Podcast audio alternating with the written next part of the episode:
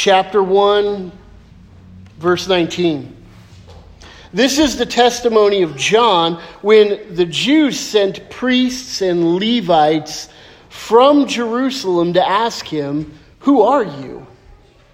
Now he confessed, he did not deny, but confessed, I am not the Christ. And they asked him, Well, what then? Are you Elijah? He said, I am not. Well, are you the prophet? And he answered, No. So they said to him, Who are you? We need to give an answer to those who sent us. What do you say about yourself?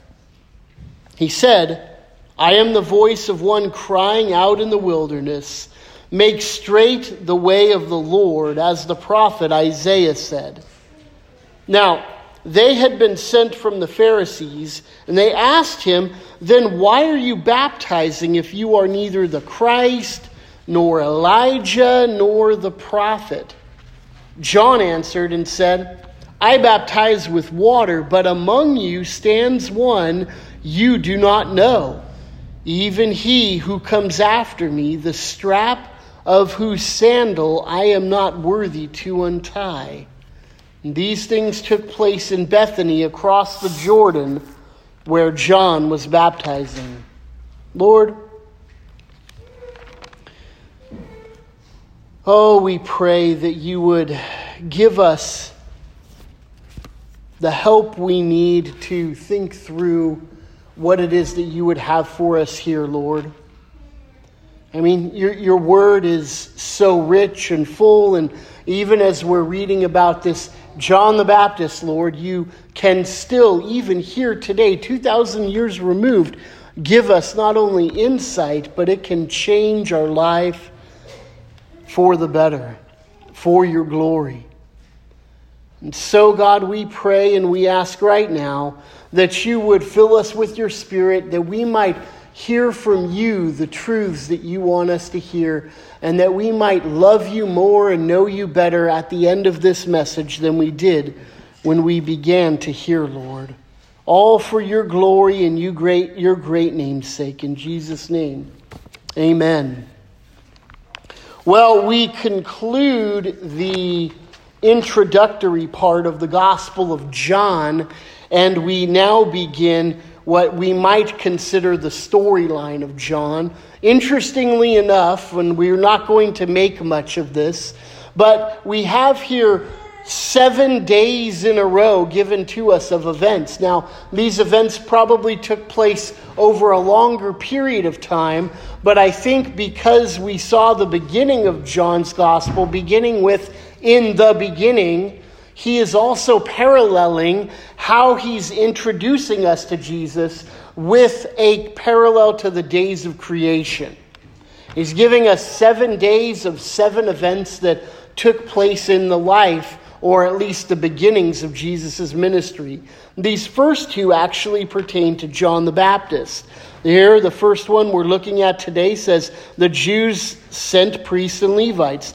Verse 29, you notice it says the next day. Verse 35, the next day. Verse 43, the next day. And on and on it goes so, so, like that.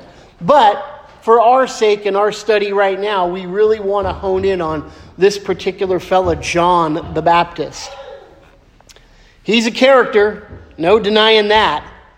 We look up and read stories about him. In fact, look back at Luke with me, if you will. Luke chapter 3 and Luke gives us the most insight into this guy, John the Baptist, that we have. We have all these pronouncements about his birth here in the Gospel of Luke. We see uh, the story with Elizabeth bearing John the Baptist and him leaping in the womb when Mary arrives, who is her cousin, and begins talking to him. But we also have here in the beginning of chapter 3, before the genealogy of Christ, we have this discussion of John the Baptist and the kind of character he was. It says in verse 7 He said to the crowds that came out to be baptized by him, You brood of vipers, who warned you to flee the wrath to come? not exactly a seeker sensitive message. He's not playing to the crowd's felt needs here at this particular point. That's for sure. Look, John didn't mess about when it came to his ministry and his mission. He was very, very singularly focused on it. And so he could say things like this.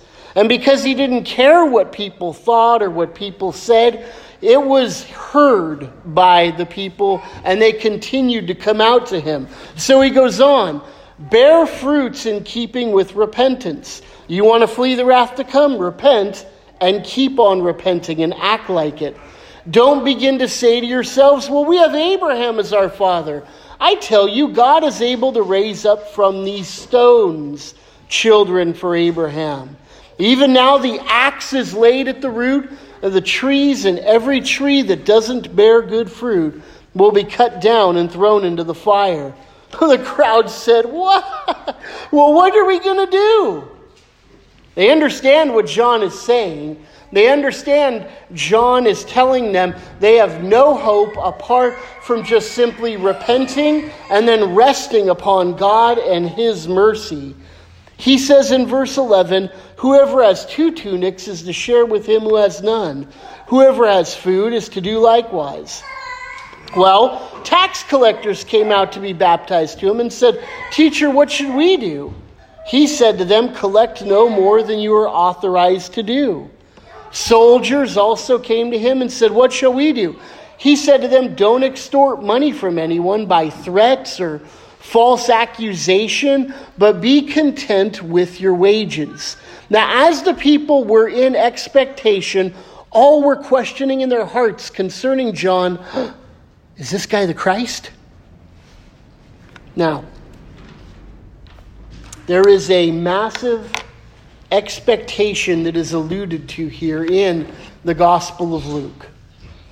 For the majority of the history of the nation of Israel, God revealed himself to different points of the people, different people in different points of time, very punctuated.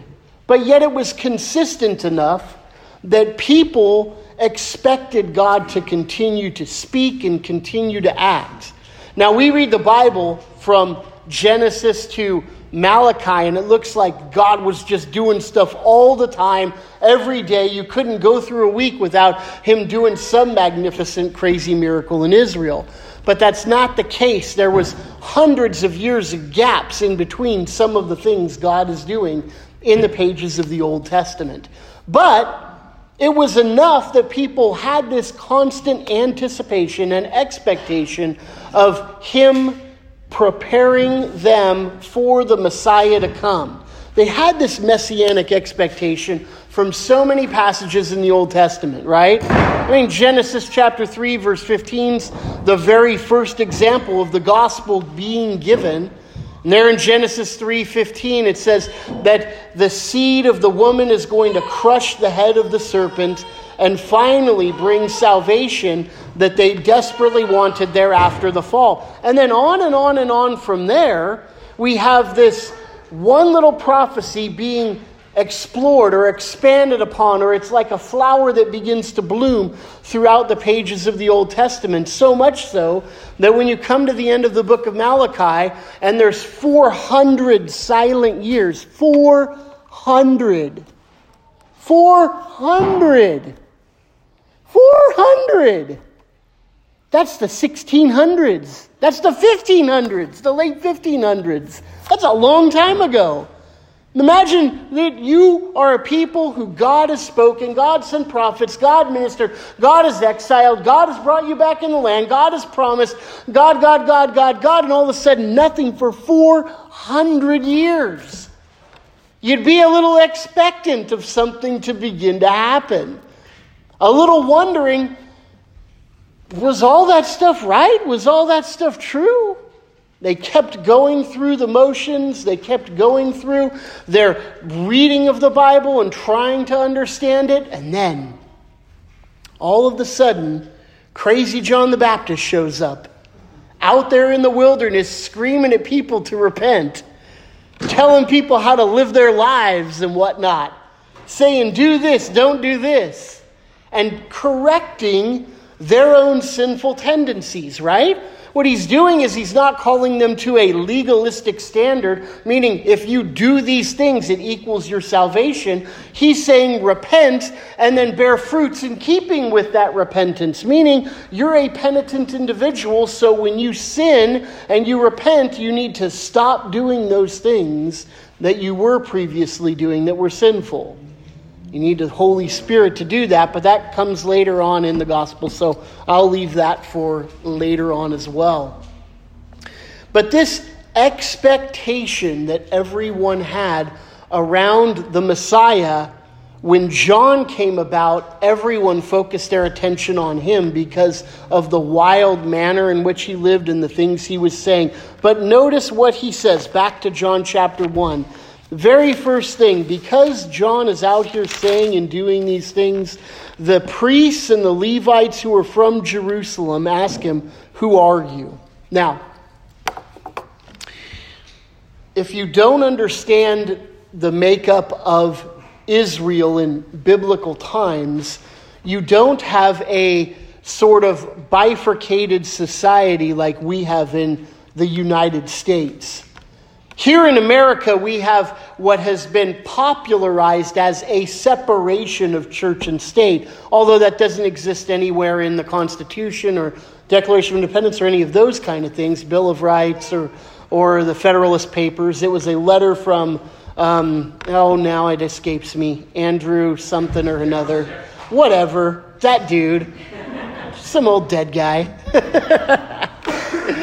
ah in his letter, he wanted there to be this. So in our nation, we really don't, for the most part, have people who are president or people who are in Congress or people who represent us also being ministers.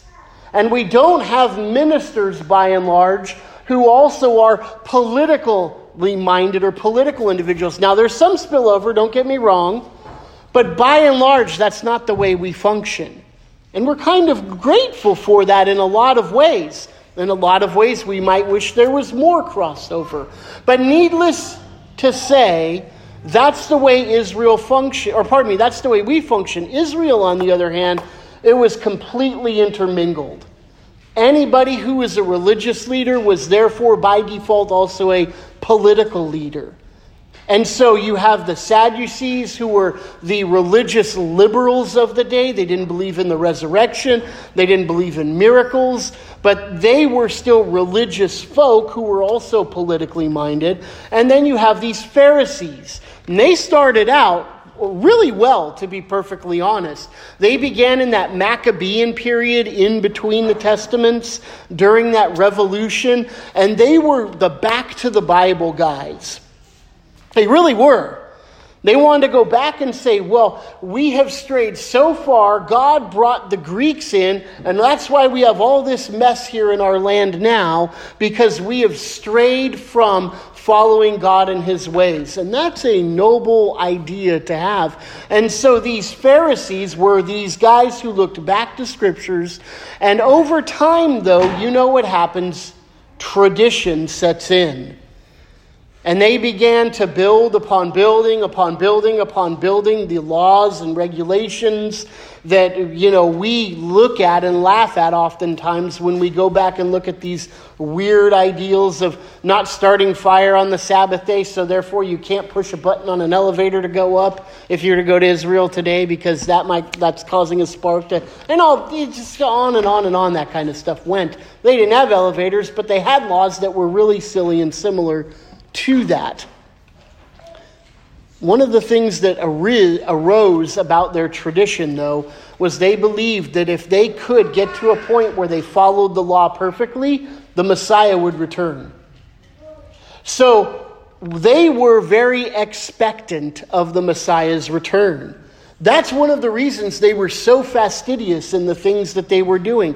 It wasn't just raw legalism they were Adventists of sorts, meaning not like we understand Seventh day Adventists, but they were expecting the advent of the Messiah because of the works they were doing. They were going to usher in this reign of the Messiah. So we, you know, there's a lot of people who are having an expectation of the second coming of Christ in a secret rapture or something along those lines, who have a similar fervor for certain things that are biblical.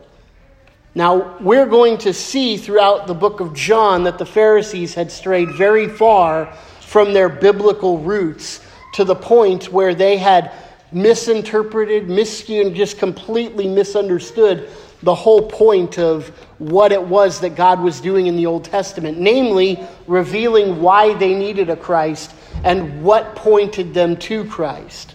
So here, though, they come to John and they say, okay, who are you? The Jews, meaning the religious, political leaders of the day, sent these guys and asked John the Baptist, Who are you? Now, it's a good question to ask, right? If, you know, we are Bible believing, born again Christians, and if somebody were to arise and start proclaiming certain biblical things and biblical truths, we probably would want to ask that same question, right? The question, in and of itself, isn't in error or wrong, but what might be is the intention behind that question.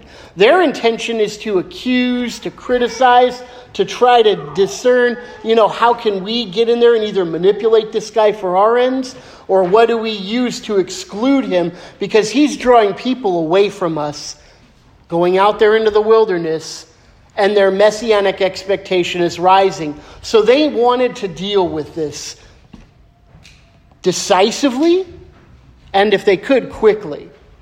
So they ask him, Who are you? But John, he's clever, he understands. He confesses, he didn't deny, but confessed, I am not the Christ. Three things he says He's not the Christ. Are you Elijah? I'm not Elijah. Are you the prophet? I'm not the prophet. So they asked him, verse 22, who are you? We need to give an answer to those who sent us. What do you say about yourself? Now, first of all, they're trying to get at his spiritual pedigree, right? They're, they're, not try, they're not literally asking him, Who are you? in that they didn't know Zachariah and Elizabeth was, were his parents, right? That was evident Clearly, everybody saw the miracle that took place around Zechariah and the announcement of John the Baptist. So there was probably already some kind of legend about him, anyways, that was going on around the nation of Israel. So they weren't asking that. They were asking, what gives you the right to spiritually be saying these things that you are? Repent, for the wrath of God is coming upon you. That's a hard message. So, what gives John the authority to do that? Well, he says he's not three things. First of all, he's not the Christ.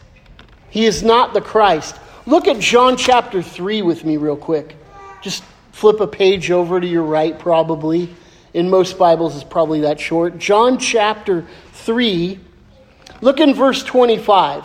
Now, a discussion arose between some of John's disciples, pardon me, and a Jew over purification. Well, so they came to John and they said, Rabbi, he who is with you across the Jordan, whom you bore witness, look, he is baptizing and all are going to him. John answered and said, A person cannot receive even one thing unless it has been given to him from heaven. Now you yourselves bear witness that I said, I am not the Christ but I have been sent before him. The one who has the bride is the bridegroom. The friend of the bridegroom who stands and hears him rejoices greatly at the bridegroom's voice. Therefore, this joy of mine is now complete. He must increase, but I must decrease. See, John understands he's not the Christ, and in fact, he seems perfectly willing and ready at this point in order to give up all of his disciples, all of his ministry, all of his influence for Christ's sake, for Jesus' sake, here at this particular point. Now, who is the Christ, though? Right? They're coming and they're asking, Are you the Christ? So, what exactly are they asking? Well, we know from several Old Testament passages what they are getting at. In 2 Samuel,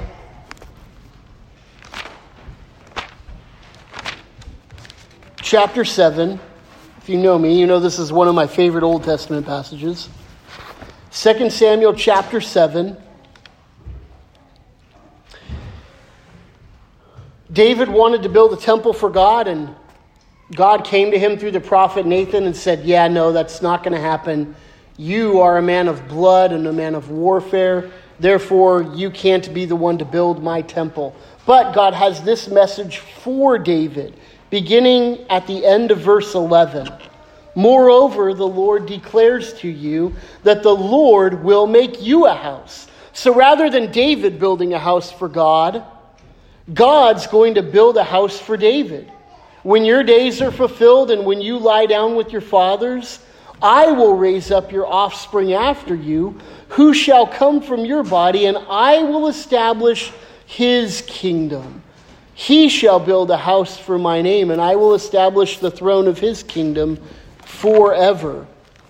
In Hosea, at least I think it's Hosea, I just dropped my notes. Hosea 3.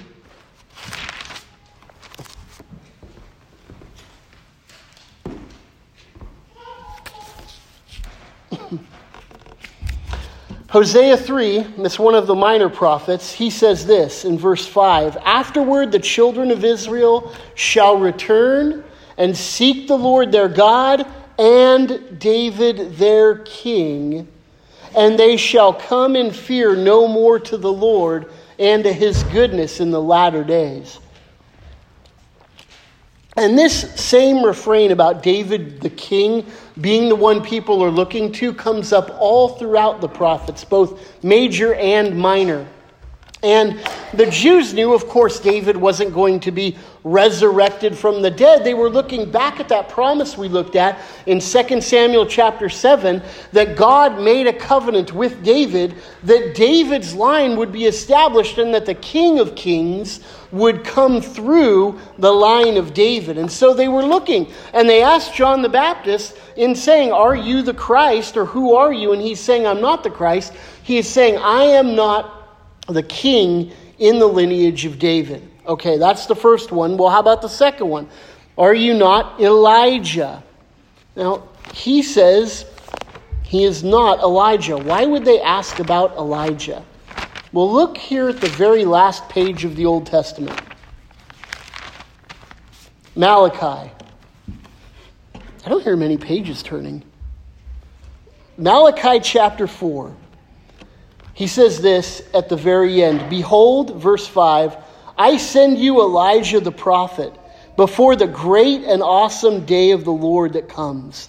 He will turn the hearts of the fathers to their children, and the hearts of the children to their fathers, lest I come and strike the land with a decree of utter destruction.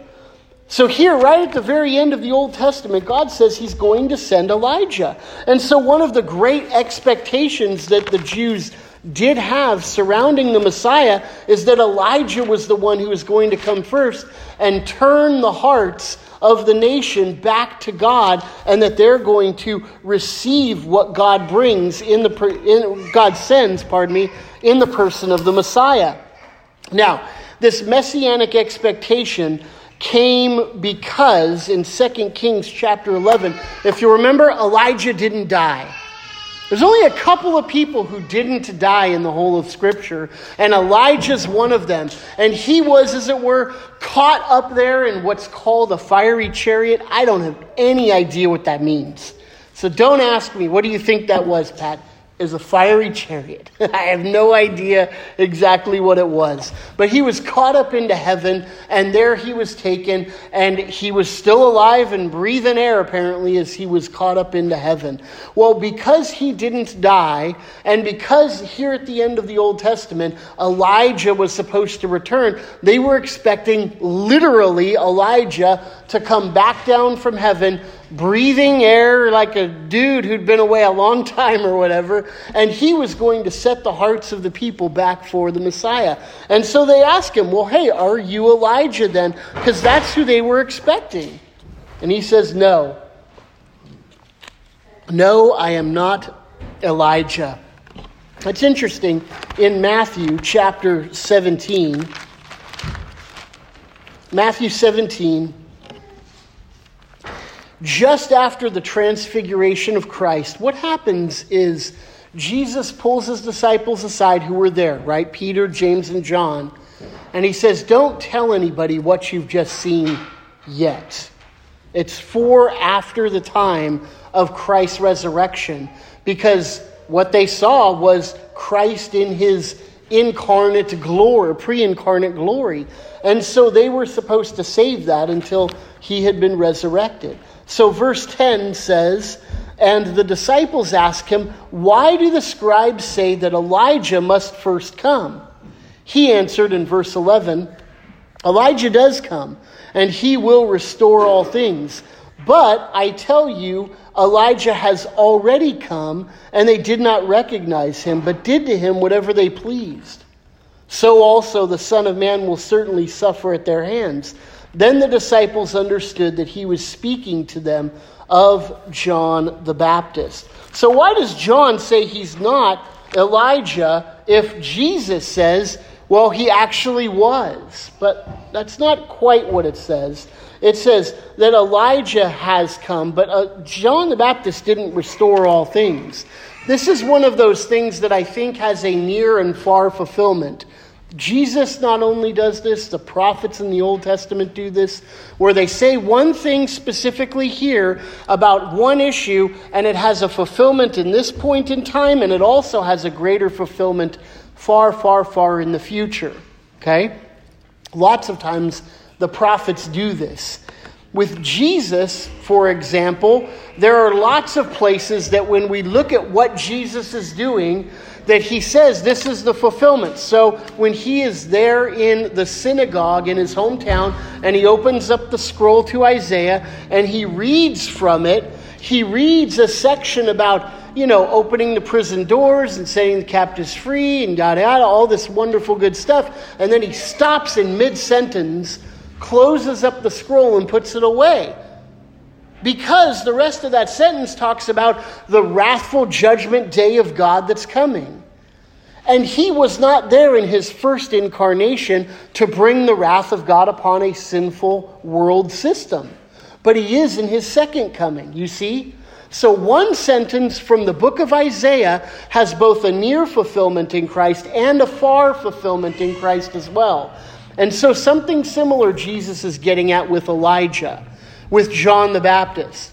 There are going to be, at least we see in the book of Revelation, two prophets who come, and they're apparently in the power spirit of Elijah and Moses.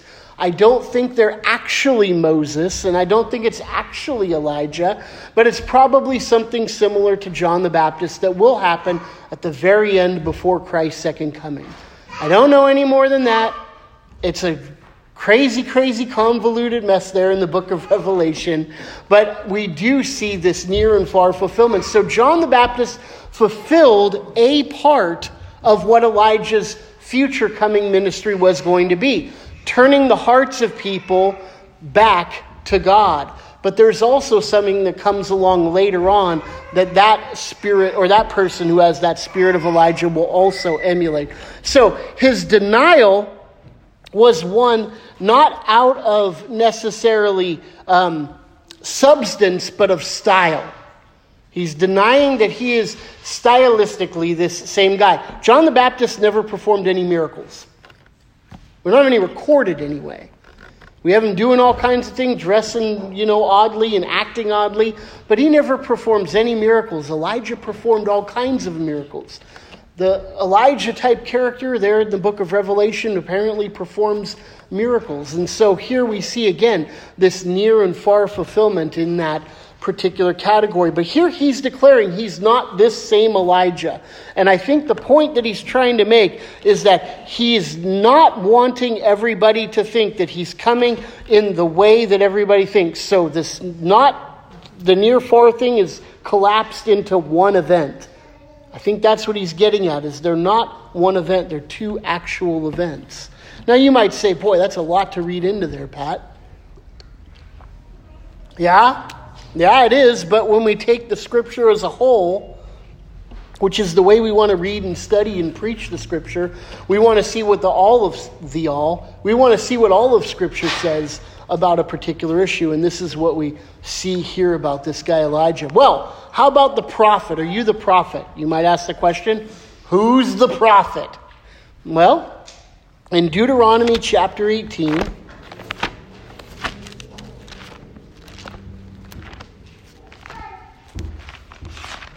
Deuteronomy 18.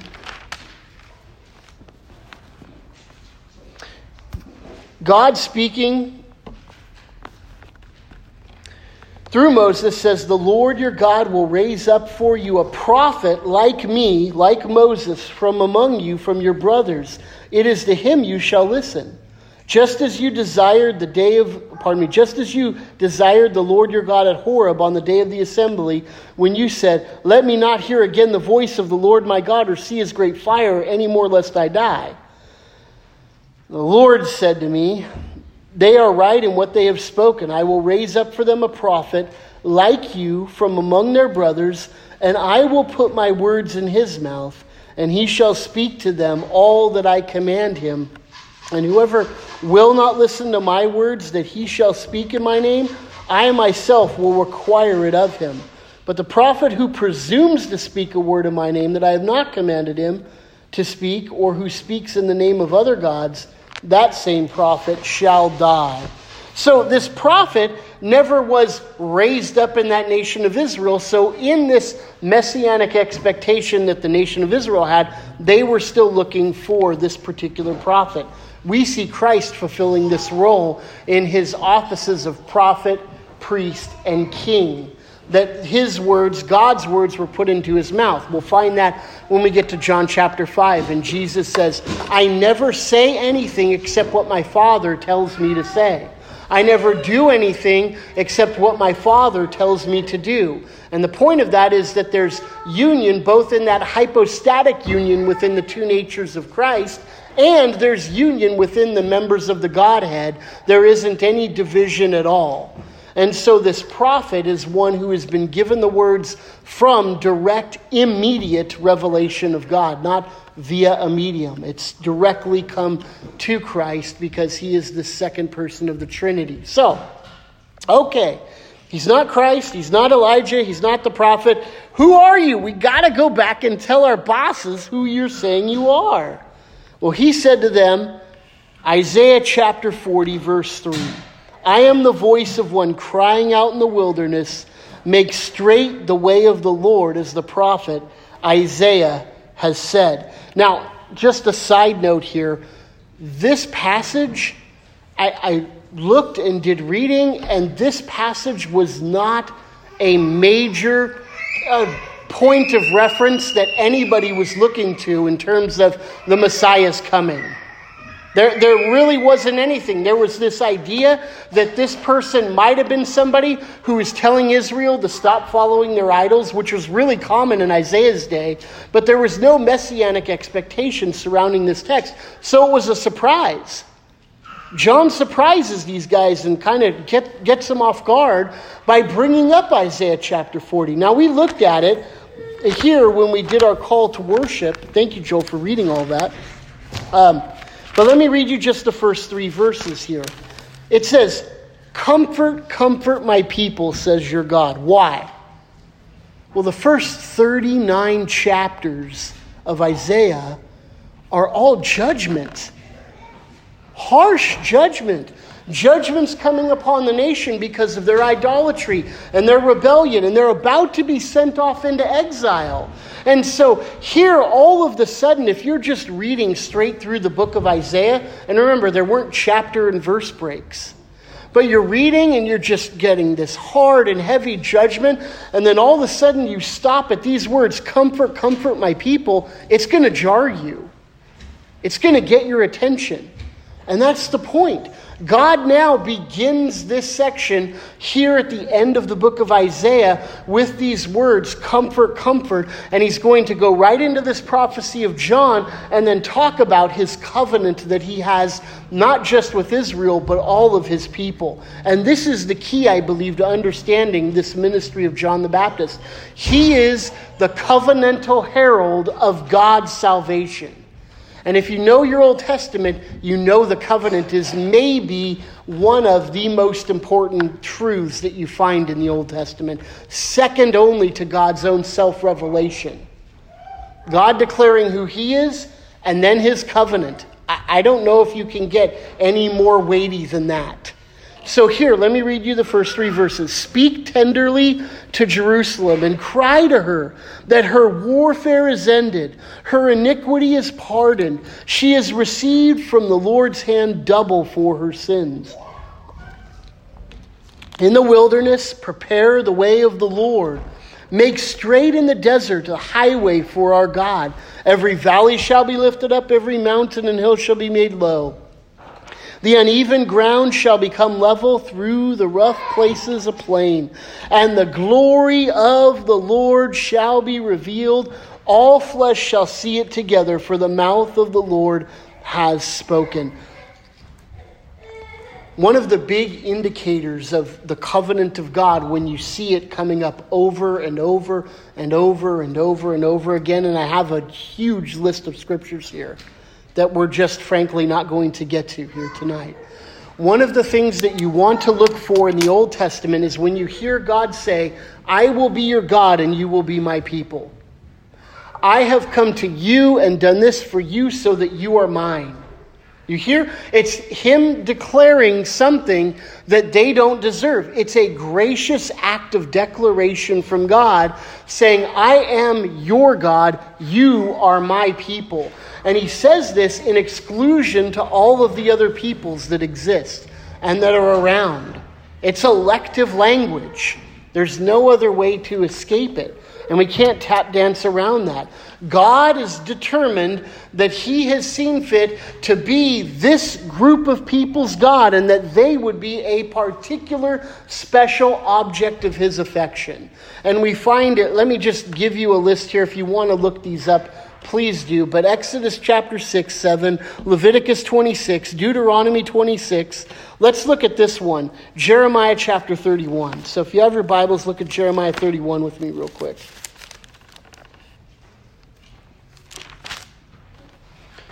Verse 31 Behold, the days are coming, declares the Lord, when I will make a new covenant with the house of Israel and the house of Jacob not like the covenant that I made with their fathers on the day when I took them by the hand to bring them out of the land of Egypt, my covenant that they broke, though I was their husband, declares the Lord. But this is the covenant that I will make with the house of Israel after those days, declares the Lord. I will put my law within them, I will write it on their hearts. I will be their God, and they shall be my people. No longer shall each one teach his neighbor and each his brother, saying, Know the Lord, for they shall all know me, from the least of them to the greatest, declares the Lord. For I will forgive their iniquity, and I will remember their sin no more. This same language comes up all throughout the book of Hebrews. And it's an important argument in the book of Hebrews because the Jews are debating about going back to Judaism instead of following Christ. And he has to keep, whoever wrote Hebrews, has to keep bringing them back to the fact that God made a covenant, and if you leave and go back to the old, you are leaving the better for the inferior. You're leaving what God has established as the covenant for something that isn't anymore.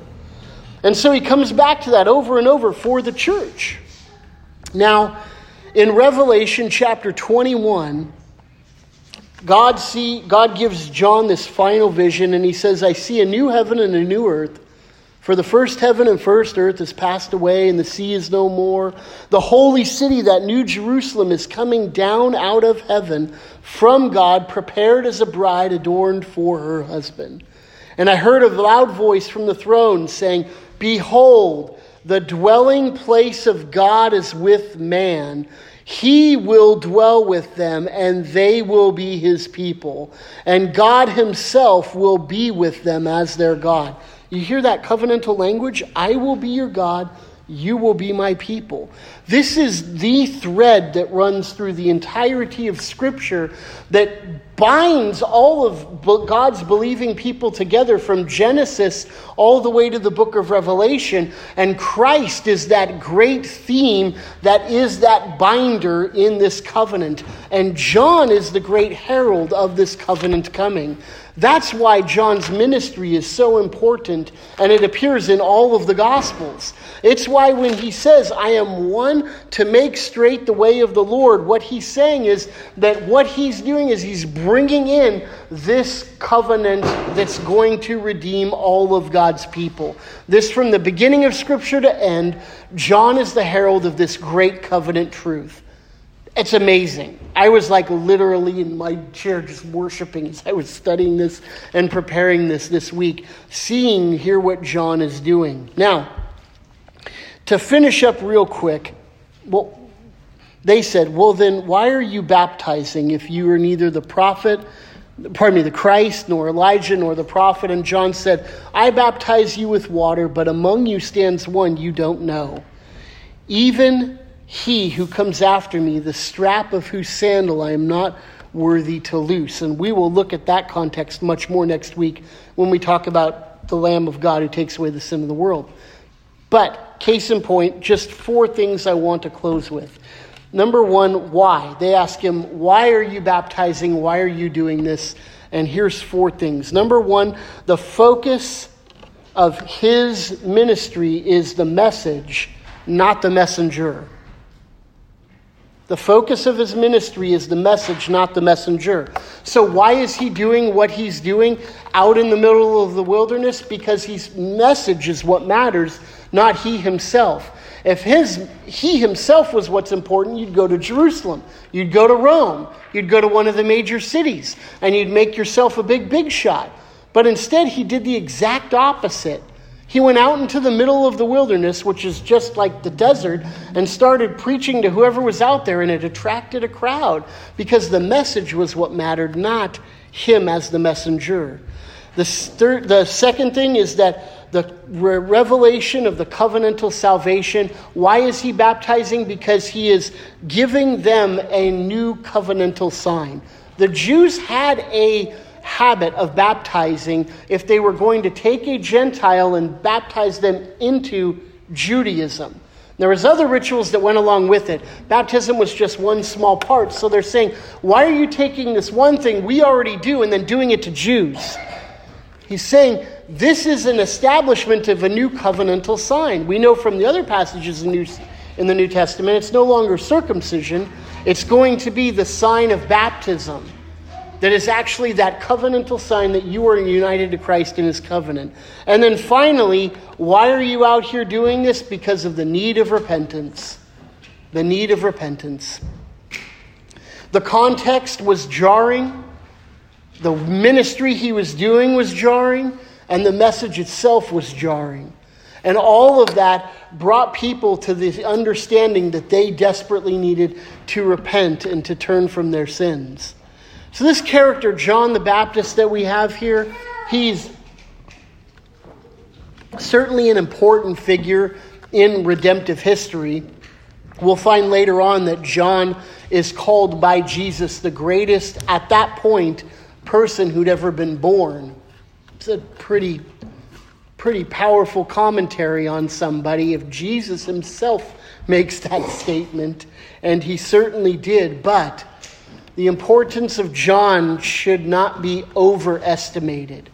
He must decrease and Christ must increase. It's what he would say if he were here today. It's what he did say in the pages of Scripture itself.